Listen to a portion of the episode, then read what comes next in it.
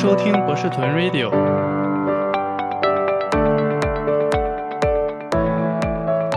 各位听众大家好，欢迎来到本期博士屯 Radio、呃、这期我请到了我的学弟 Kyle， 是我们的本期节目的嘉宾。我们现在先请 Kyle 跟大家打个招呼。大家好，各位听众朋友大家好，我是 Kyle， 然后也是阿达的学弟，非常高兴能够参加这一次的节目。好的，我们下面请嘉宾简单介绍一下自己的教育背景、专业、求学经历以及目前从事的岗位。 OK， 那我本科是就读于国内呃某一所比较不知名九八五，但也还不差了啊、呃、当然也是阿阿达学长的学弟。然后我本科念完之后呢，是直接来了澳大利亚一所排名还不错的学校念 PhD， 然后读的是化工材料专业，也就是大家常说的生化环材中的其中一部分。对，然后我现在啊、呃，因为我是二一年的时候博士毕业的，然后现在还是在一个课题组里面做跟博士相关的博后工作。好的，那么我想请你讲一下在本科毕业之后，当时为什么选择了读博，然后又为什么选择了在澳洲读博？从我自己的个人经历来讲，算是一个比较巧合的选择吧。因为当时我在本科念四年级的时候，学校正好有个机会跟这边的一个学校有一个毕设的合作项目，然后从我的本科学校选了一小批学生过来参加这个项目，当时就在我目前的导师这个组里面做的毕业设计。然后做到快要结束的时候，我自己也有考虑要接着念书，然后这边的老板也还对我做的东西比较感兴趣，就有问我要不要过来直接读博士。然后我想了一下，反正也可以不用直接不用念硕士了啊，就比较省时间省时省力，然后就答应他过来念了。不过现在自己回过头想一想，我觉得澳洲读博虽然不像一般来说不像我们去美国去欧洲大陆那么有优势或者那么流行，嗯，我自己觉得还是有一些优势的。也就是说其实我还是不太后悔这个决定啊。就首先第一个，我们澳大利亚呢，虽然说学术能力不是全球超一流的，大家马马虎虎也还过去吧，然后对于 PhD 来说的话，算是 work-life balance 比较好的地方。而比较重要的是我们是现实毕业，就是你在这边的话，除非有非常极端的情况，否则导师是不能够留你一直做的。大概到四年的时候，你就学校是要求你一定要毕业了，然后也管够四年的奖学金。就是总体来说我觉得性价比还不错。当然这个不是我当时选择来澳洲读博的理由啊，我现在只回过头回过头来看的话，我觉得还不错了。好，那就是你非常安利大家去澳洲读博啊，尤其是这个、啊、对，这个就顺便说到了，我来参加阿达师兄的节目，确实也是想给自己做一下广告，为我们是课题组做一下广告。我们课题组是在我们自己做的这个方向招新的 PhD， 然后我们学校我们课题组其实有一点改动，从之前我读博那个学校挪到另外一所学校，然后这个学校目前在各大榜单都还是勉勉强强排进了前五十这样子。就是大家如果有兴趣的话，可以在听完这期节目之后给阿达发信息，然后联系到我，希望大家踊跃报名。好的，欢迎欢迎我目前有限的听众，如果对这个去澳洲读博，然后对这个博士课题相关的方向感兴趣，然后可以跟我联系，因为我们后面的问题会讨论更多这个博士课题是在做什么的。下面一个问题就是我想问一下，你当时在本科期间为读博做了哪些准备？可以简单介绍一下澳洲的博士申请流程是什么吗？就是以我个人为例，或者是以我和我身边当时同学为例的话，大家其实多少都清楚国外的学校对 PhD 的招收有一些共同的要求。那就比如说你本科的学校，你的出身，然后你在本科前三年半，有些是四年，因为我是四年结束，全部结束之后我才申请，中间有 gap 一小段时间。那你呃在本科期间的学术成绩的结果，然后包含啊、呃、你的语言能力，然后还有你在本科期间有没有参与到一些就是比较有质量的对你自己科研能力有提升的科研训练，这些都是比较常规的一些东西。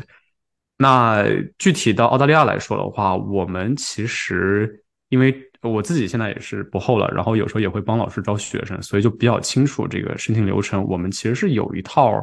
比较固定的方法来招学生的。简而言之，就是要通过学校自己的招生委员会，嗯，然后我们会有一个积分表，根据你每一个模块不同的表现，然后来给大家排名。这个可能跟美国不太一样，因为美国的话，更多钱已经发到那个funding已经发到老师手上了，就你只要自己跟老师谈妥了，能够拿到奖学金，然后读博机会的概率是比较大的。在澳大利亚的话呢，得到老师的认可跟接收其实只是第一步，然后他会支持你去申请学校的奖学金。那么这个过程，刚说要打分的话，就是我涉及到我最开始说的所有的方面。如果你是本科申请的话，那就是本科成绩；如果你是硕士申请的话，就是本科跟硕士成绩一块儿，然后加上你自己学校的水平，然后这一块大概占到 百分之四十 到 百分之五十， 占比还是挺高的。像研究这一块的话，你的 publication 和研究经历大概占到另外 百分之三十 到 百分之四十 左右，剩下的 百分之十、啊、有至少会有 百分之十 会给到英语成绩。但是据我所知，基本上只要雅思总分达到七分，然后小分超过 六点五， 这一块就可以给你给到满分，更高也没有，在目前这个阶段就没有更大的价值。然后 有, 有些学校还会再多拿 百分之十 出来，就对你自己的本科或者硕士学校做一个额外的评估。如果它是大家公认的名校，比如说你是清北的学生，那别人可能会有额外的分数加给你，然后最后算一个总分，所有的申请人会进行一个排名，他们会有一个就是有一个有一个 list， 然后会给这个 list 里面的学生发邮件，问问大家想不想接着去竞争最后一轮的奖学金，大概是这样一个过程。好的，非常还挺详细的，对吧？对，非常详细的介绍，非常详细的介绍。其实，其实我这里面，其实我有一个问题，去澳洲读博是不需要 G R E 成绩的，对吧？还是我们不需要 G R E 成绩，就是没有。OK， 那这也是一个非常应该应该是应该是绝大部分的专业，我没有听说过哪个专业申请要 G R E 的成绩，但是我猜想可能如果申请法学和医学的话，当然医学我们可能不招收半途过来的。PhD， 嗯，法学的话可能会有一些别的东西，但是对于绝大部分的大家日常能够接触到的专业是没有 G R E 的要求的。这里也是感觉去澳洲读博的一大优势，因为因为大家如果要去美国读 PhD， 就是 G R E 基本上是必考的，可能商科的我。我们我们我们我们在澳大利亚读博从来不以学术能力吸引别人，基本上都是靠 work-life balance， 然后各种短平快，你知道。一些花花边的东西来吸引大家。对对，当当然当然当然当然，确实我们也还不是很差了啊，也还是能做一做，能读一读的。就是欢迎大家对就是在读博期间还对自己的生活质量有一些要求的同学，可以考虑来到大家读博士。好，再次安利，再次安利。好的，我们进行到进入到下一个问题，就是如何用浅显易懂的语言来介绍一下你博士期间的科研课题，然后在读博期间又做出了哪些有意思的成果。我我提我的博士期间题目其实做的挺简单的，我们简而言之我们是做的，因为我自己是最后拿的是化学工程的呃学位，然后我们的课我自己的课题做的是跟分离应用相关的，就是举个比较简单的例子，我一开始做的题目做的是海水淡化，就是怎么用一个器件，然后把海水里面我们不想要的盐从水分子里面去掉，然后可以啊、呃、得到可以直接被饮用的纯水或者是工业用水这样。然后到后面的话呢，这个题目有变得更与时俱进一点，我们现在可能会做一点像啊、呃、锂离子回收，然后像是蛋白分离这种生物方面的应用，这些东西的话呢，可能是更能够符合当下整个科技发展的一个配套需求的。读博期间很难说做了什么很有意思的成果吧，但是也有水到几篇文章了。这个这个问题要怎么回答呢？我我可以尝试回答一下。好，那你就尝试回答。呃、就是就是呃，具体一点，我们博士期间做的题目其实是以一个分离膜为基础的的一系列研究。然后像膜技术这一块的话，到目前为止主要应用的材料还是用了高分子的材料。然后我们就使用了一些最新的这种二维的材料去做了不同形貌的膜，然后用这些膜使用了，把它们应用到了一些就是可能高分子的膜不太适合的应用上，然后取得了一些还不错的效果。但是这也很难说它很有意思吧。那就是应该是比较比较新的一个应用吧，我的理解。对，一个比较比较新的设计。那我们进进入到下一个问题。Oh, that that was a tough question. OK， 啊、呃，我知道你在博士期间发表了多篇高质量的学术文章，可以请你分享一下做科研的经验吗？首先要纠正一下，没有发很多篇。这个以以以我们其实坦白来说，跟我跟我们国内的同行比起来，包括整个我们整个澳大利亚跟国内的同行比起来，我们发文章的速度肯定是不算特别快的。这个要承认，因为国内的话，大家你知道资源比较集中，然后大家有那种非常怎么说呢，系统化的管理模式，所以大家的整体效率会高一些。嗯，但是。确实也也也做了靠自己做了一些我认为还有一些那么一丁点儿学术价值的东西吧。然后说到科研经验的话，我觉得可能主要就是三点吧。包括这其实是我在刚开始念 PhD 的时候，我的 supervisor 我的老板跟我在聊天的时候我们说的，就是他会比较鼓励我，因为因为因为确实我没有念硕士，没有年龄上的这个压力。然后他就会鼓励我去做一点儿啊、呃，相对来说不那么常见的东西，其实就是给了比较多的自由度去探索一些可能大家按部就班不太会做出来的东西。嗯，我觉得这个还挺重要的，就是一开始你给自己需要有一个定位，就是我想要做什么什么什么样的科研。其实研究没有好坏之分，就是有一些做的研究会更偏应用一点，那他做出来的成果可能很快就会被业界的同行能够看到，然后可能它会有变成产品的这样一个潜力。然后你也可以选择说做更偏理论，然后更更偏科学的研究都没有问题。但是其实像如果念 PhD 的话，假如条件允许的话，我个人会偏向于做一些比较偏 science 的东西。那这个就需要比较多的探索。怎么做呢？怎么做这个问题又是一个非常非常大的问题啊！我我觉得可能我我能力有限，没有办法在很短这样的访谈中教大家怎么去做研究。嗯啊，不过我的一点经验就是，实验的时候，你的灵感其实来自于两部分。当然，第一部分是需要很广泛的阅读，读一些有用的东西。你知道，有时候。我不知道这个是不是有一种那种拼接怪的嫌疑哈，就是你比如说你读了文献 A 然后读了文献 B， 他们分别做了一个很有意思的东西，然后你的知识是可以迁移的，你可能就会觉得文献 A 中提到了某一点不那么关键的东西跟文献 B 中提到某一个不那么关键的东西，他们在一块会会是一个很好的组合，然后可能会有一些科学价值，然后你会去实验室尝试，这是一个非常常规的方法。但是很遗憾的是，大概率情况下，在文献上得到了灵感，在实验中想要实现其实是比较困难的。嗯，因为那是一个很理想化的假设。我自己的经验是，你在实验室里面要特别关注自己失败的实验。很多实验失败并不是因为你的实验设计有问题，或者是说你的实验操作出了什么问题。因为大家知道嘛，你做尖端的科学，或者是做比较前沿的科学的话，就意味着有大量没有被探索过的东西。对，那么你的每一个实验实物，或者说每一个看上去不太正常的数据，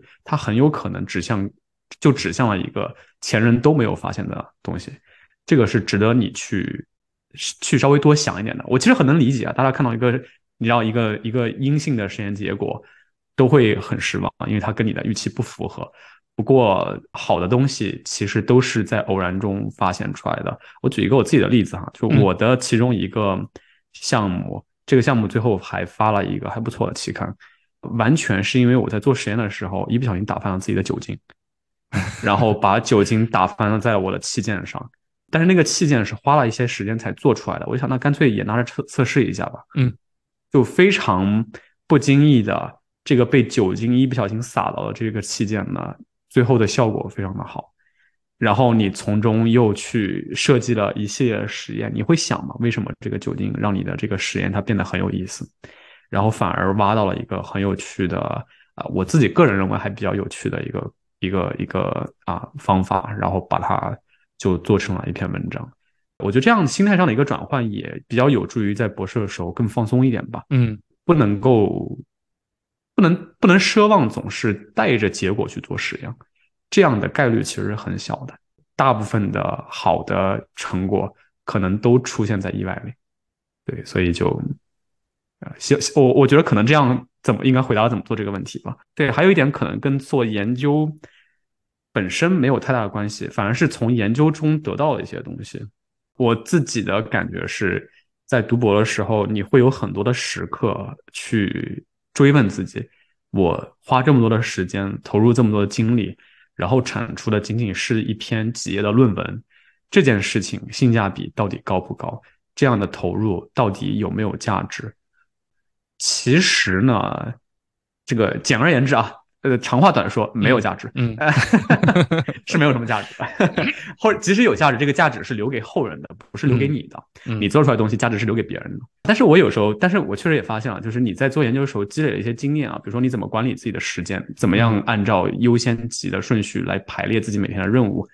然后怎么样让事情做的高效精简啊。这个是你在读博的这个科研训练中可以学到一些可以迁移出去的能力，包含你自己啊、呃，你看说话写作，因为你看做博士的话，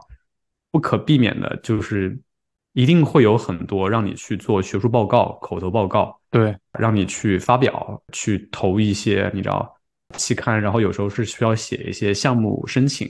这样的一些经历。这个东西以后可能有一天你决定好了，我不想再做学术了，但是这个。会说会写这件事情，我觉得对于社会上现在存在的绝大部分的职业都还是一个硬通货吧，大家都可能会因此受益的。可能就是做科研这么好几年，我自己得到了三点比较浅薄的经验啊，不知道对大家有没有帮助，希望有。对， 对，我觉得尤其是最后一点就是讲这个，就是通过在这个博士期间这个 training 你获得到的一些这个技能，其实都是可以就是叫做 transferable到其他的生活的其他的方面，或者说是你之后的工作或者之后的生活上面。对，是的，这个我觉得这个可能也跟我做的是 engineering science 这件事情有关系。就我们做工程的人总是会想着把一个东西用到极致，嗯、就是不要浪费掉自己花费的努力，或者是你投入在某一件事情上的时间跟精力，它总是能够有一些产出的啊，就是看你怎么去思考这个问题。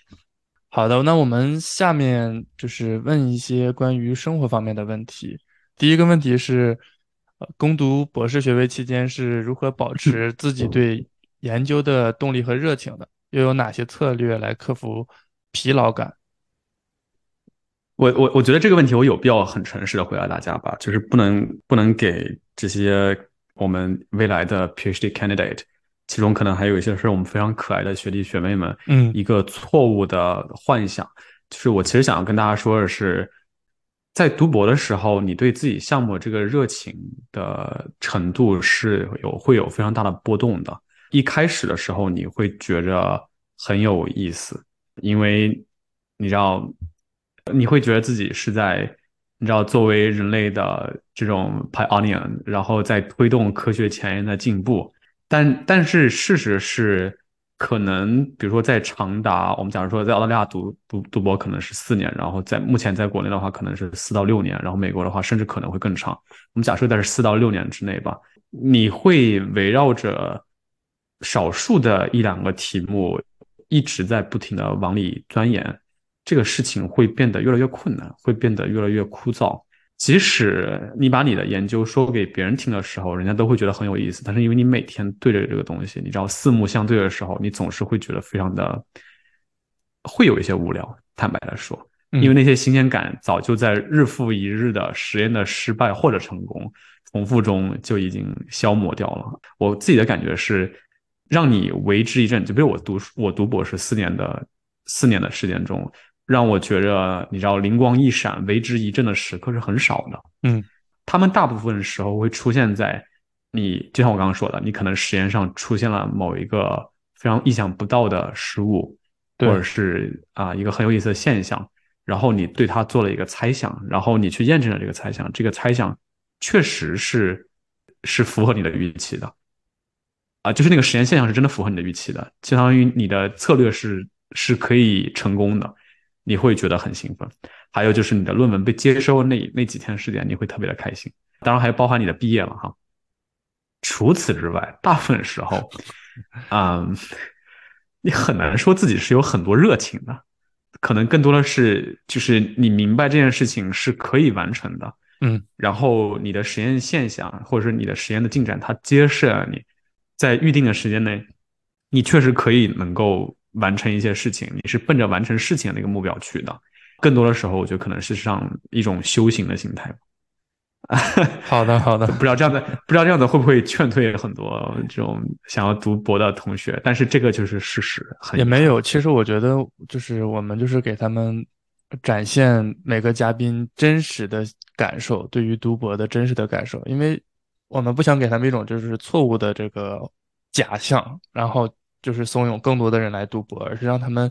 对于读博有一个比较清醒的认知，然后再去做对这样子的一个决定。坦白的说，因为我觉得读博本身其实就只是一种人生的一种选择而已，是你选择生活的一种方式。所以比如说我刚刚说这些东西，就是这些相对来说相对来说有一些负面的这种情绪哈，嗯，我认为是 百分之九十 以上的 P H D 都会有的心态。你可能随便去问了个谁，然后那种天才型的我们就不谈论了，至少我本人肯定不是天才，就是、嗯、对我来说读博这件事情是肯定会有让我觉得很兴奋很高兴的部分，但更多的时候、嗯、可能你不会有太多的情绪，甚至会有一些比较负面的情绪，嗯，但这些都很正常。 对, 对还是还是一个比较考验人的过程啊。但是提醒大家一下，在我们组读博氛围还是非常棒的。没有很我们没有发文压力，对，我们没有发文压力，钱管够，想干嘛干嘛。哎，对对这个方向感兴趣的同学快来跟我联系。对对，然后还有还有你的第二问是啊、嗯、有有什么策略可以来克服疲劳。嗯，对，我觉得我觉得两点吧。我觉得在读博的时候一一开始要先做好心理上的准备。就是我自己在读博行进的过程中慢慢摸索到了一个一个方法，当然这我不知道适不适合所有人啊，就是对我自己而言、嗯、我会偶尔也会考虑一下，如果我这个 P H D 我不想读了，中途我想要停下来，或者说我读完 P H D 我想离开这个行业，我不想来做接着做学术了，我可以去做一些什么样的事情，然后我可能会稍微浅尝一些这些事情。我我自己的话其实有在有在读书，包括现在做博后的过程中，有去做一些教学方面的内容。嗯，就是比如说你可能会教教别人一些你知道考试的东西，然后会要么就是教别人一些基础的做研究的一些方法，其实是给自己的心理一个安全感吧，就是不会不至于有那种说，如果今天我不读博士了，那么明天我的人生就你知道 screwed up 就就完蛋了。对。我避免这样，我会避免这样的这种事情出现。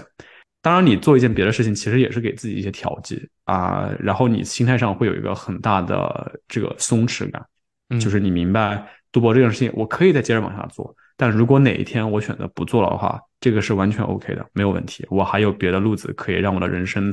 很开心、很精彩的过下去。反而你是有这种心态之后，你的 P H D 更好读，会不那么大的有压力。然后也不会那么感到心累，这是对，这个是这个是心理上的一个预期，因为读博本身其实确实是一个压力比较大的事情。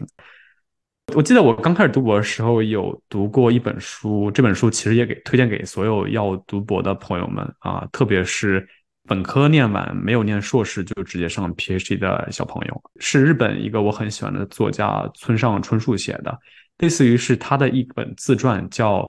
身为职业小说家，大概讲的是他自己在好几十年的写作过程中对写作这件事情的一些认识，跟自己的生活怎么样根据写作来进行调整。其实我觉得写作本身跟研究这件事情就很像了，都是一个比较创意性的工作、嗯、但是它其实有一个极极其耗费脑力跟体力的一个工作。对，当然绕这么大一圈啊，是为了说这本书里面有他有说一句话，这个话它是在书里面是用英语写的，翻译过来大概意思就是说，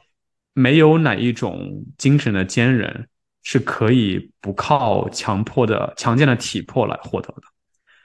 其实也就是说，你如果想要实现自己精神上的这种 toughness， 其实你的身体健康是非常非常重要的。嗯，你不能够仅凭意志力去做一些事情，或者这么说吧，如果你身体不够就是强健的话，这个意志力其实是会变得薄弱的。所以我觉得在读博的时候，我自己有一直在运动，而且运动的还挺多的。对，我觉得运动是一个很好的方法。然后除此之外的话，有自己的爱好，那么一到两项爱好可以随时去解一下闷，也是一个很好的办法。最后一点就是想说啊、呃，如果你有非常亲近的朋友，嗯，然后有能够特别信任的家人，包括你的父母，当然我理解不是所有人跟父母都是无话不说的哈。对，就如果如果如果你有很很亲近的这种亲朋好友的话，在读博之前或者在读博的前期，请跟他们保持良好的互动跟频繁的联系，因为你会意识到到自己遇到麻烦的时候，这些人真的非常非常的管用。对，他给你可以给你们，他们真的可以给你提供很多的然后精神方面的支持。对，对，大概就是这些吧。感谢分享了很多关于如何去缓解读博压力的这个经验。其实这里面我还想就是说补充一点，就是说我在最早做这个节目的初衷就是说想让其他正在读博或者说准备读博的同学，他们能够有一种去聆听别的 P H D 的生活的这样子的一个渠道。所以就是说，如果你是一个非常内向的人，可能你没有那么多的非常愿意去把你的一些痛苦和困难去分享给你的朋友和家人，你也可以选择来收听一下我们的这个节目。因为就是你给大家再次安利，对，给大家再次安利阿达的博士团访谈节目。对，因为因为你也会希望你能或多或少收获一点共鸣，就是不会觉得只有自己一个人在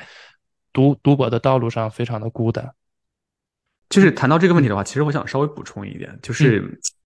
刚刚你也提到了，可能在已经在念 P H D 的一些同学，可能承受着真的是别人不能够理解的压力，这件事情真的在我们这个群体也是时常会发生的。如果这件事情发生的话，请千万不要觉得你是很特别的那个人，或者是你是那个很不幸的人，你要明白其实我们中的绝大部分人都一定经历过那个时刻。还有一点就是我我在读博的时候呢，我刚开始读博的时候其实现在是比较紧张的，因为因为你知道我没有念硕士，其实你之前是真的没有经历过系统性的科研训练的。虽然有稍微在本科前做过一些所谓的那种你知道大学生科研训练，但那些东西跟正儿八经实验室真刀真枪比起来的话、嗯、确实还是比较的不值一提。所以我刚来的时候其实我很紧张，但是突然有一天我就那天晚上很晚了，我看文献看到很晚，我就觉得有点委屈吧，就觉得这个就我真的要今天看完吗？明天可不可以？那天晚上就悟到了一句话，就是哎，明天再做吧，明天天也不会塌下来。这个话真的支撑我度过了很多到目前为止我人生的困难。就是有些时候困难不需要有答案，它就是你当时不能够解决的问题，你有暂时的回避它，给自己一些休息，让它远离它，不是一件坏事。而且确实真的明天天不会塌下来，太阳会照常升起。对啊，这个没没关系的。对，我非常认同这个观点，因为我也想就是回回应一下你刚才分享的这种随时都要给自己一个类似于一个缓冲的方案，或者说是备选方案。其实我这里面想补充一点，就是说不论你是选择坚持读完了博士或者没有读完博士，其实这这都是一种选择。就是哪怕你做了一个决定 quit P H D 的这样一个选择，天也不会塌下来。因为我们的生活还是会继续向前发展，它不会因为你做了一个错误的选择，或者说做了一个选择，它就会影响你后面的人生的发展。其实这只是你漫长人生道路中的众多选择中的一个，甚至你可能在很很长时间之后就回过来看，会觉得当时的这个选择其实也不过就是那那样，也没有那么重要。对，这点我是非常赞同的。呃，再稍稍补充一点点哈，嗯、就是就是啊、呃，说到说到这个，嗯、呃，大家在思考这件事情，读博这件事情值不值得这个问题的时候，我相信我们去年年底的时候，其实有开一个这种青年学者会议，就就在我们学校这边，然后会有请来一些业界跟学界这些比较然后声名显赫的一些一些嘉宾来给我们，呃，分享自己的。这么多年在学界或者业界工作的经历，然后我有问他们中的一个人，大概就是说，如果哪天你就是你们有没有哪一个时刻觉得自己已经 on the brink of collapse， 就是觉得我已经快要不行了，嗯，当那个时候你是怎么做决定的？呃，我觉得他回答的挺好的，就是说他肯定是有过的，因为他自己反复在工业跟学界横跳过很多次。然后呢，他最后说了一句话，我还觉得挺重要的。他说 ，If you find it's not worth it, then it's not worth it。如果你觉得它不值得，那它就是不值得的。Just just go， 就走开就好了，就离开就好了，对，没有问题了。对啊、嗯，其实我觉得读博或者说是生活上。啊、呃，我们也是在不断寻找什么是最适合自己的方式。可能对于某些同学来讲，读博其实就不是很适合他的这个人生选择，所以就那就不要读，或者说读到一半我们读不下去了，那我们就不读了。其实这个真的没有什么的。对啊、呃，我我其实可能可以理解吧，就是像目前在你知道，尤其是啊、呃、现在这个环境，在国内一直接受教育的话。因为确实竞竞争还是比较激烈的啊，大家会有一种就是我非做不可，我一定要成功的这样一种执念。成功当然是好的，我们所有人都希望自己能够成功，至少是能做得好。但是在这个过程中，跟自己的压力共处，能够寻找到一些松弛感，我觉得对你来说，或者对我们大家来说啊，真的不是坏事。好的，好的，非常非常棒的分享。我们下一个问题是。你在读博期间最难熬的时期是什么？当时又是如何度过的？这个问题、嗯、是有点有点不堪回首啊，就因为因为因为我 PhD 的后半段，然后我是二零二一年七呃五月份毕业的，嗯，然后在那之前的一年中，基本上是处于疫情在就 COVID 那个疫情在全球传播最快，然后。大概是处于峰值的这么一个情况。当然，澳大利亚的话，嗯、在二零二二年之前，其实防疫措施还是非常严格的，可以这么说吧。我们我们封城或者说就是封闭管理的时间，可以说是冠绝全球，比国内的任何一座城市都要长。当然，在方式上可能会有一些弹性哈，就跟国内国内可能相比来说非常严格一些。嗯，但我们那会儿的话。你基本上可以认识，可以，可以，可以，你基本上可以认为自己其实是一个完全孤立的状态。我们是属于当时你即使要出去工作，只有很少数人能够出去工作，然后即使出去工作的话，都要向政府申报一个工作申请才可以出门。那那个时候也因为是比较临近 PhD 的最后的阶段了，然后那个时候我还有一些项目的东西没有收尾收完，包括还有一些重要的模型没有得到实验上的验证。然后实验呢是属于连续性的失败，我我甚至有一种感觉，我可能一度有一点抑郁倾向那个时候，因为你回家之后，我室友跟我的作息很不一样，我有一个室友，但是我们的作息不太一样，嗯，虽然偶尔也会说一些话，但是啊、呃，很显然你不能去见自己的家人，不能去见自己的朋友，有一些情绪是没有办法及时的排解出来的，对啊、呃，哪怕你是一个自我内解能力特别强的人，嗯，有这么多情绪每天往你身上堆积。啊，然后你没有办法找个人去倾诉的话，其实还是一个很难的状况的。不过比较幸运的是，我觉得比较幸运的是我身边的所有人，包括我自己的 supervisor， 嗯啊，我的同事，然后我的家人朋友都大家都非常理解彼此的处境，还是给了很多的支持的。包括我的我的导师一直也在跟我啊、呃、强调说，他说你不要担心，我我一。我觉得你毕业没有任何问题，嗯，即使有问题的话，我也会想尽办法让你没有问题。对，在这里就是在最后一次给大家案例，我们我们有一个非常好的老板，好，大家快来，快，大家快来他们的课题组读博，呃，对对，就是人人美心善，能力强，好好，再再次案例，嗯 ，OK， 最后一次了，我保证没有下一次了，没有，我会把这个案例也放到我们的这个这一期的介绍里面去。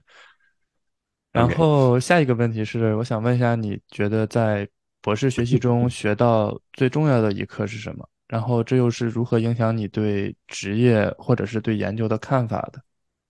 这个问题，我觉得你应该大概有有一些了解的啊。我我当时毕业的时候有有发一些自己的感慨吧啊。首先，我们我们从从头开始说起吧。我觉得每一个准博士生真的要切记啊，你的第一个 project。你人生 PhD 或者人生的第一个 project 就是怎么样找一个适合你的 PhD 的老板，这件事情真的非常非常非常的重要，三个非常啊，足以证明它的重要性。嗯、我们其实其实很难说有哪些老板是真的很好，或者是哪些老板真的很不好。你知道，真正穷凶极恶这种导师啊、呃，概率上来说其实还是比较小的，但是确实导师的风格会非常的不一样。嗯、有些可能就是给了你很大的自由度，比如说我的老板。有一些可能是对你的 PhD 做的东西，它会有一个严格的 tracking， 它会非常严密的跟你进行讨论，然后它会它会给到你很多他自己的想法，都没有所谓的好与坏。但是灾难只有一种，就是你本人的工作方式跟你老板的工作方式非常非常剧烈的不一样的时候，那么你跟你的老板都会特别的难受。嗯、当然尤其对你来说，因为你老板你只是你老板的其中一个学生，但你的老板就是你唯一的老板，这个问题就会比较大了。你想啊，就读博这件事情至少是四年起吧，四年到六年，就像我们刚刚说的，嗯、那至少它就决定了你未到四未来四到六年的生活质量，对，包括在工作场合你的状态跟你的心情啊、呃。如果你在毕业之后还想要接着在学界里面有一些作为的话，那你老板对你的影响会更加的巨大。嗯。如果你们之间相处的，由于各种种个人原因相处的不好的话，对学生来说其实是会产生一些比较深远的影响的。因为学界真的是一个，怎么说呢？学界是一个是一个很小的圈子，大家老板们彼此之间都认识。对，有时候其实真的不是你错了，也不是你的老板错了，只是你们不一样而已。对，所以在入学之前真的值得你好好去推敲，看看这个老板跟自己是不是对路的。至于怎么做啊，我相信各大论坛都已经有非常多的渠道教大家去怎么做了，我我可能就不能教大家一些邪门歪道。好，这个这个是这个是读博前了，然后然后读博过程中的话，嗯、我觉得我自己可能三个很大点，就是首先，嗯、我还是学会了怎么去做一件相对来说比较大的事情。我们就拿读 PhD 跟读本科这两件事情做对比。嗯，咱们在读本科的时候，比如尤其在国内的时候，可能大家主要做的事情就是你要每天把课上好，学到一些专业知识啊，然后去参加你的考试，然后得到一个还不错的分数，然后为未来毕业之后的工作也好，深造也好做准备。其实这些东西都挺单线程的。而且你每门课虽然内容不一样，但是他做事那个方式、逻辑、结构都是一样的，你每天要做的事情都是固定下来的。然后他会有一个非常明确的考核标准，嗯啊、呃，最后那个分数就是你的考核标准。那读博这件事情的话，它其实是一个，我觉得它是一个非常高度个人化的一个体验。呃、很有可能你的老师只会给你指明一个方向，他不会告诉你你应该去做什么。那么这么长一段路，从你博士的第一天到你博士的最后一天，中间这么长的路，其实是需要你自己不停的把它拼凑起来的。这个路是你自己走出来的，嗯，这个就包含了很多很多个不同的环节。我们就拿发文章这件事情来说，做研究发文章这件事情来说啊、呃，比如你要首先你要自己确定一个你感兴趣而且它有一些科学价值的选题，嗯，然后你要去设计一个合理的实验方案，然后你要去做这个实验。收集到你的数据，然后你要处理你的数据，然后把它整理成一个科学意义非常明确的这样一篇可以发表的论文，然后你完成了这样一个过程。这仅仅只是你读博期间的一件事情而已，但这件事情里面其实已经包含了很多个很小的环节，这个每一个环节都是需要你自己去组装，需要你自己去探索的。这个就比我们在本科期间的那种你知道上学考学的单线程任务要复杂很多。对，一开始做起来真的是很有困难的，但是慢慢的你就明白了啊，原来你想要做一件相对来说比较大一点点的事情的时候啊、呃，那读博是一个很好的方法。嗯，第二点呢，因为我实验总失败，我就在不断就是你知道被这种实验蹂躏，然后不断失败的过程中，就慢慢学会了真的要敬畏规律，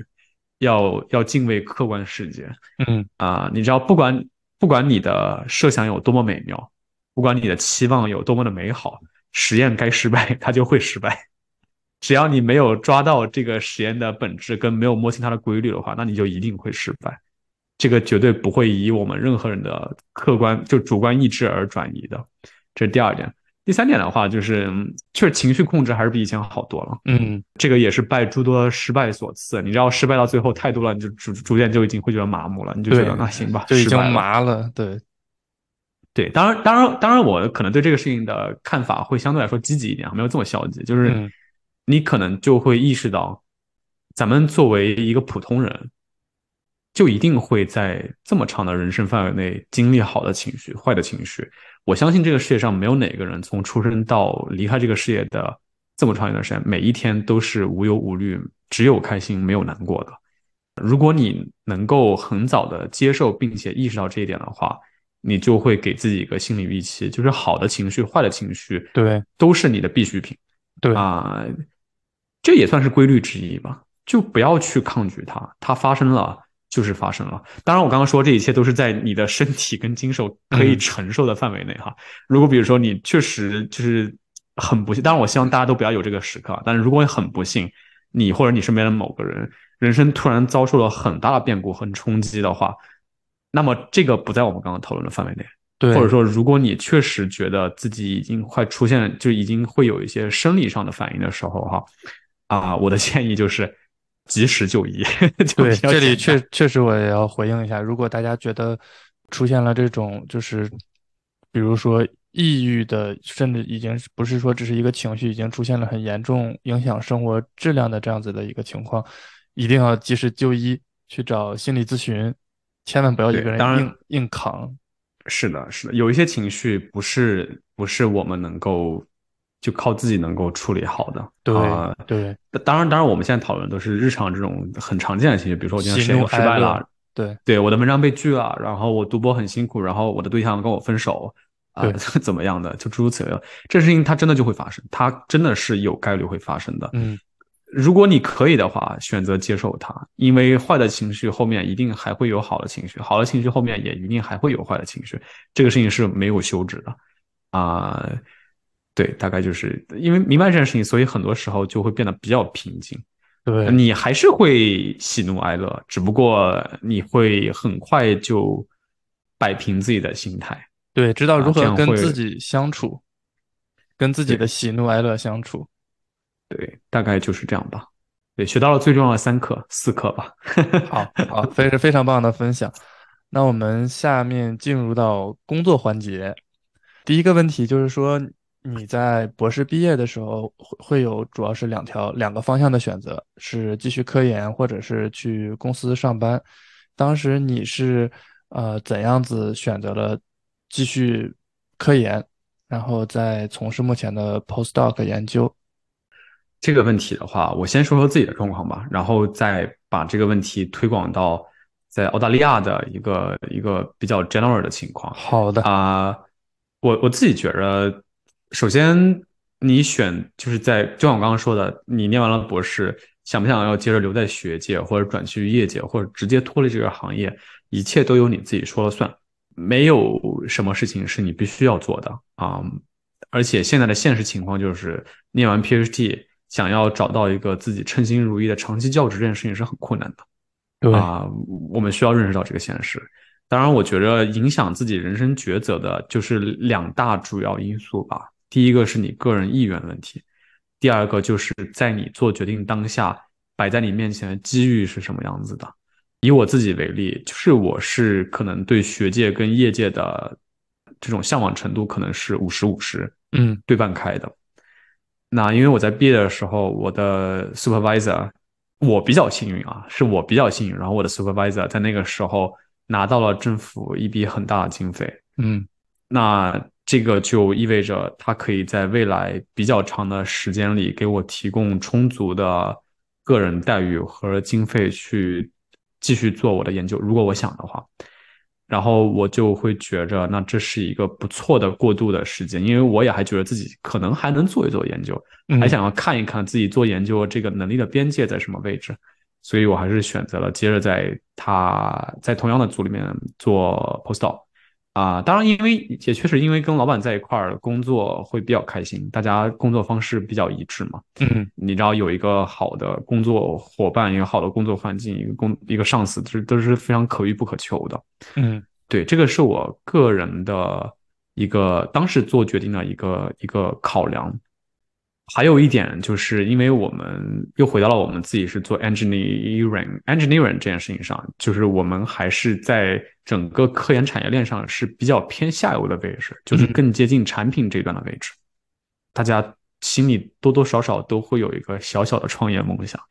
当然这个公司它不需要很大，你可能就只是考虑可能做几个确实能被别人看得上的专利，或者是你做一个很小的小的初创公司啊、呃，依托学校这样的。嗯，大家都会希望自己的研究成果能够落地，啊、对。然后在现在这个老板这个这里接着去工作呢，可能这样的啊、呃、一个小小的憧憬还可以得到更长时间的延续。嗯，所以这也是我暂时没有选择考虑要离开现有工作岗位去别的地方闯荡的一个很大的理由。因为你刚才提到了就是毕业之后的选择，我想可以请你呃顺道简单分享一下在澳洲的签证，包括是呃澳洲的身份方面相关的这个经验分享吗？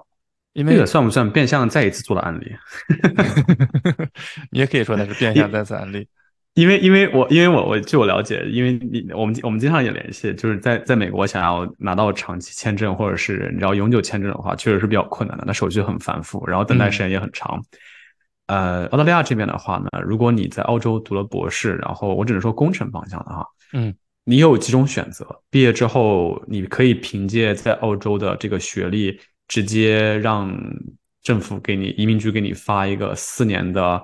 就是学签毕业签，就是你从学签毕业了，然后他会给你四年的工作签证。如果你能够找到称心如意的雇主的话呢，也可以请雇主给你担保。然后那个担保在经过一定的年限之后呢，他们会进，他们可以通过雇主进一步的给你申请啊、呃、永久签证。如果你想要一步到位的话呢，在澳大利亚这目前还是可以做得到的，就是。有比如说像独立技术移民，然后州政府担保，然后还有一些这种人才签证之类的方式还是比较多种多样。然后读工程的话啊、呃，也会有一些优势，对，所以签证对于澳大利亚来说的话、嗯、在工作方面的话并没有对你太多的阻碍，然后也不太会有后顾之忧。好的，这又是去澳洲读博的另一大亮点。这个这个不在这个不在我们案例的范围内哈，对因为因为我因为我因为因为我知道不是所有的是这个同学都有长期在外发展的打算。对，回国当然也是一个很好的打算，尤其是对你知道就是跟啊、呃、跟家庭关系联系很紧密，然后很热爱自己家乡的这些这些同学，那回国肯定是一个很好的打算。好的。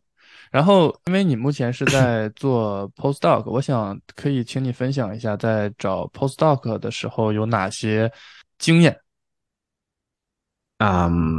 这个问题就相对来说可能比较不怎么讨喜了。我我不知道大家可能在读博士期间读本科期间对对这个学术这个领域了解有多少啊，但是基本上啊、呃、在找博后这件事情上的话呢，其实是一个很小范围内人才的互相流通。把它展开说的意思就是说，你想要去申请一个完全你不认识的老师的博后，这件事情是比较困难的。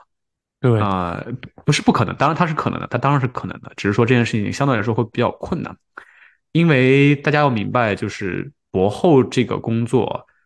它的经费。基本上都来自于你博后要一块合作那个导师，也就是那个 supervisor， 钱是从他自己的 funding 里面出来的。那他在招人的实验上，这件事情上会非常的谨慎。人性决定了，大家都会偏向招自己信任或者认识的学者，他们的学生，嗯啊、呃，或者是说。曾经在某一个会议，在因为某一个机缘巧合，就是他有过沟通，能够了解或者是有关注过的学生，这样才会让你在找 postdoc 的时候是比较有优势的。否则就是你知道啊、呃，这种素昧蒙面的陌生人的关系，想要直接去升到别人的博后，尤其是比较的有影响力，业界还比较知名的实验室的博后是相对来说比较困难的。嗯啊、呃，所以我的建议就是，这也就是刚刚为什么说，说你第一点一定要找一个好的老板，就是这样的。你的老板他可以不一定得是这个圈子里面你要学术做的最顶尖的，但是他起码还是要有一些自己比较稳固的基本盘，嗯、然后有一些学术啊、呃、这种 network， 他到时候在你毕业的时候也会给你的工作提供一些帮助。还有就是在你自己读博期间，当然你你如果有很好的 publication， 很好的文章发表出来的话，嗯，那所有人都会知道你，对吧？比如说你有发 Nature Science， 或者是啊，学术新星，发了对对大子刊或者怎么样的，那那大家确实都会认识你，这个就不用多说了，因为你能力确实出众。但是我们只能从一个我们假定所有人都是 average， 所有的情况都是 average 的情况下，嗯、那在开会的时候或者是任何的可能的情况下的话，是可以尝试着跟啊这些老师去沟通去请教的。呃，总的来说，我觉得学界中的绝大部分人，大家在分享知识这件事情上都是很慷慨的，他们不太会拒绝真诚的提问和讨论，啊、呃，这也是一个很好的给他们留下一些印象的方式，至少可以帮助你在以后投简历的时候，他知道哦这个人是谁，啊，大概是这样一个状况。好的，非常宝贵的经验，我想也可以请你简单分享一下，去 industry 一般是有什么样的选择吗？我我就谈一下我们化工行业的吧，因为呃，虽虽然大家都这个国内大家都都都都戏称一句话叫生化环材天坑专业狗都不学啊、呃，但是化工在这四项里面可能相对来说好那么一点点，因为我们就像刚刚说的还是比较下游的行业了，就是你离生产这块已经相对来说比较近了。嗯，那像化工企业的话，大家能够说得上名字的大企业，比如像陶氏、杜邦这种东西的。啊，其实在澳大利亚都会有自己的分部，然后他们给的薪水其实也还不错，其实会比学界的还要更多一些。那如果你想要去业界的话，是可以选择去这些地方工作的。还有一点需要特别说明的是，澳大利亚是一个矿产大国，我们这边跟矿业有关的所有的工作都相对来说比较好找，而且薪水开的都相对来说更高一些。比如说如果你是做化工过程的，那可能就可以在采矿，然后整个矿业这一块的话会能够找到一些还不错的工作，只要你自己对这个行业不反感啊。毕业之后要不要在本行业接着做，要不要转行，完全你自己说了算。然后我个人觉得澳大利亚相对来说的话，大家没有很在意读完博之后，如果你不做本职工作，不做跟研究相关的工作，只做一个毫无关联的工作的话，嗯就会被啊、呃、怎么说呢？被大家广泛的议论或怎么样，不太会被大家关心。我们确实就有认识，在读完博之后，甚至可能还做了一两年博后，然后实在是因为个人的原因，要么是因为觉得在这个行业没有办法有很高限度的发展，要么是因为个人的原因、家庭，然后怎么样的。啊、呃，有直接转去做做咨询，然后有去做。嗯，近两年还比较火的 I T 行业，然后我还有知道有一个直接有去别人牙科诊所做护理，他们都做得很开心，我觉得这个没有问题，感觉是多种多样的选择，就是只要你能够就是赚到了钱可以养活自己，然后那份工作是你不排斥甚至有一点喜欢的，你都可以去尝试一下。嗯、好的好的，非常非常棒的分享。然后下一个问题就是说，我想可以请你简单讲一讲你在未来三到五年的职业规划吗？呃，坦白的说比较模糊，呃，没有像大家就是大部分的，你知道啊、呃，我们同龄人里面的有志青年，对接下来这第一年要做什么，第二年做什么，第三年做什么，啊、呃，我我自己这个东西是会比较宽泛，然后比较模糊的，嗯、呃、啊，我觉得可能三到五年之内，三年之内。可能会再给自己一点时间来触摸一下，或来探索一下自己做研究这个能力的边界跟极限在什么地方。嗯，这个将会决定接下来是不是真的要很认真的来考虑走学术这条路。这是一个很现实的问题。你知道学术界确实是一个极其金字塔型的一个行业，嗯，就能够真正推动人类科学文明进步，真的是塔尖的两只手可以数出来那一帮人。我自认为没有那样的好本事、呃、所以就是你需要给自己定一个标准，就是说我达到什么样的程度的话、嗯呃、可以认真考虑把学做研究这件事情当成自己未来人生很长一段时间中的职业。如果你觉得自己只是能发一些看上去还不错的文章，但是又没有办法做出很多新意来的话，那我可能就会选择干脆做一点更加实用的，更加能很快看到效果产生效益的一些职业，比如说你可能会考虑去业界。这个是我在三年之内给自己的一个定了一个很大很宽泛的框架，不过我觉得这件事情也很重要了。好的好的，非常棒的分享。然后下面我们进入到本期节目的保留问题环节。第一个问题就是说，你对未来想要在材料方向或者说是化工方向读博的同学有哪些宝贵的建议？我觉得我的建议可能说不定也适合所有想要读博的同学吧。其实就两点、嗯、挺简单的。第一点我刚刚其实已经说过了，选对老板很重要，选一个脾性相合、嗯、然后大家做事你知道态度跟方式都比较接近的一个老板、呃、当然他如果学术做的也很好，人品学术人品俱佳，这是最棒了啊！但我自己觉得，如果说一定要做取舍的话，那我觉得一个啊、呃、人品贵重、情绪稳定的老板，会比他自己在学术上面能够做出很大的成绩这件事情，对你来说要更重要。啊、呃嗯、，This is your PhD， 到头来是你在做你的 PhD 内容，不是你的老板在帮你做。他只要在关键的时候能够给你足够多的，比如说像资源上的支持，嗯，然后会给你一些方法上的指导，更重要的是给你一些这种信心跟情感上的支持的话，我觉得这个就已经啊、呃、很了不起了，这个是一个好的选择。呃，第二件事情的话话，我觉得这个是我最近的一个感悟吧，就是对你在读博期间会重复发生的事情，请务必在第一次做它的时候就给自己一个。设立一个适合自己的框架啊、呃嗯，来提高你的效率。这件事情包含且不限于做实验、写论文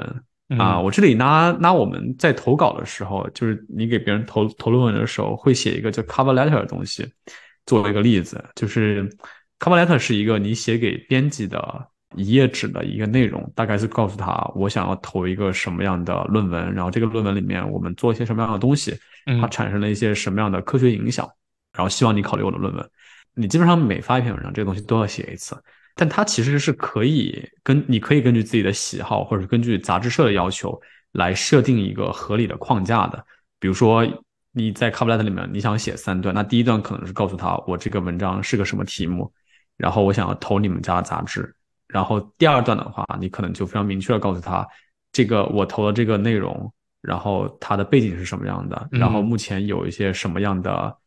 研究上的缺陷，然后最重要的是我做了什么样的东西，分几点写清楚。然后最最后一段的话，大概就是写一些有的没的，跟跟投稿，你知道啊、呃，投稿必须要有的一些内容，比如说我没有一稿多投这样的，给自己一个框架。把这样一个本来很大的问答题在第一次做完之后把它变成填空题，这件事情就会变得简单。否则的话很难够，你会很难在有限的时间里处理好你的所有的任务，这件事情就比较困难。好的好的，大概就是两点建议吧。对，其实我觉得因为现在最近这个 ChatGPT 就是非常的火嘛，我觉得可能像这些框架类的东西我们其实也可以对，利用一下 ChatGPT， 我觉得这也可以在某种程度上提高一下这个工作效率。但是我觉得它，呃，像我们之前聊，它还是不能替代我们的工作，因为尤其是说做这种原创性的，或者说啊、呃、去探索一些未知领域的话 ，ChatGPT 还是目前是感觉很难替代，就是我们在这方面的这种工作。我本人对 ChatGPT 这个。这一类的技术其实是非常的不排斥的，嗯，如果通过正确的使用方式，它能够提供提高我的工作效率的话，我我真的是非常欢迎的。嗯啊、呃，但是我对每一项新技术确实还是保有比较必要的谨慎性的，就是我相信经过自己思考的东西，至少是在目前这个阶段哈，它总会有明显的个人的风格，这个还对我来说是比较重要的。嗯，我还我我会是想要比我会是比较想要保留自己个人风格的。那一类啊、呃、ChatGPT 呢，它的因为因为大家现在可能也知道，就是它的主要的功能还是对过去的知识做一个总结，对啊、呃、和提炼。那么其实对于研究工作是会产生非常大的帮助的。比如说你想找一个跟自己领域相关，但是又不直接相有联系的这样一个行业或者是一个小领域的这个内容。你输入一个指令的话，它可以很快给你一些很基本的信息，你可以以此当成一个你知道出发点，然后去更深的了解这个行业的一个信息，我觉得这没有问题。但是因为它目前的这种工作性质，或者说它的这个运作性质，它可能还确实是没有办法啊、呃，在已有的知识上再往前去思考一些，或者自己去迭代生成一些就是值得被研究的方向。未来会怎么样我不我不确定、嗯、现在可能还目前可能还不行。对，不过我给大家的建议就是有好的技术合理的使用它，当然是在符合我们 work ethic 就是这种工作准则啊、呃、道德准则的情况下，对，去尽量去使用使用它啊、呃、把自己把我们从不必要的重复劳动中解放出来，然后去关注和着重处理那些最重要最有价值的事情。好的好的，非常棒的分享。第二个问题就是说，我想想请你分享一下在读博或者说是你现在在 postdoc 期间是如何去平衡好自己的个人生活。你的个人生活指的是哪一种？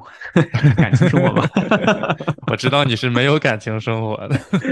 呃，我是我是一个我是一个我是一个有感情的人，感情充沛人，但是我是一我是一个没有情感生活的人，对对，没有没有恋爱生活的，对对对啊。当然，我觉得这个这个确实啊、呃，如果如果大家是已婚人士或者是已经有对象这种状况，是处于热恋中的话，我可能给不了很好的建议啊。但我对，当然我我也相信有很多进入刚刚进入 PhD 这个呃整个 candidate 期间，有一些的同学可能目前也还是单身的生活。那我就讲一下就怎么样安排自己个人生活这件事情。嗯、其实跟刚刚前面那个题目的第一点是一样的啊，第二点是一样的。我觉得你要把要想办法把自己生活中每天都会要做的事情这些东西先提炼出来，嗯，然后设定一个固定的框架，让它可以自己很让它可以自己运转下去，而不需要你过多的来干预。就好像是一个程序，我输入一个指令，那它就可以自己出来一个结果，这个就会给你提供额外多别的事情时间跟精力来完成一些你知道你可能想要突破的东西，嗯，或者是它啊。呃在意料之外出现的一些一些一些问题。对，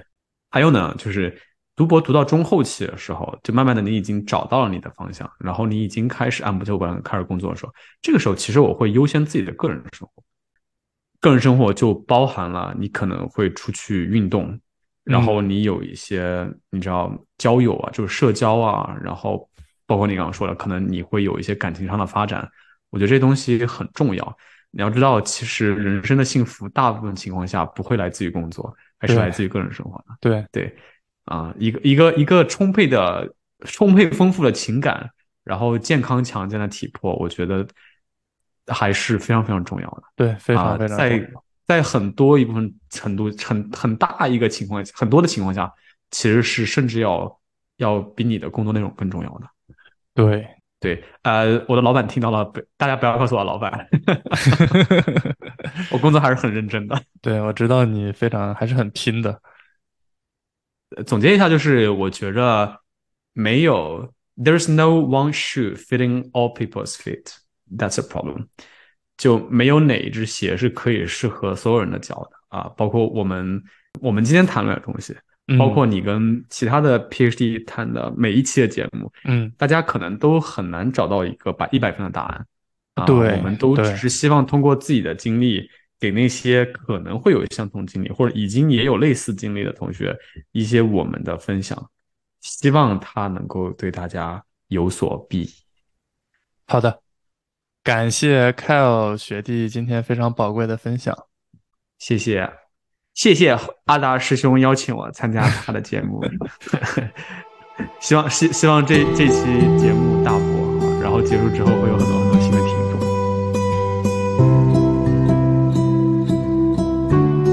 众。感谢收听本期节目，我们下次再见。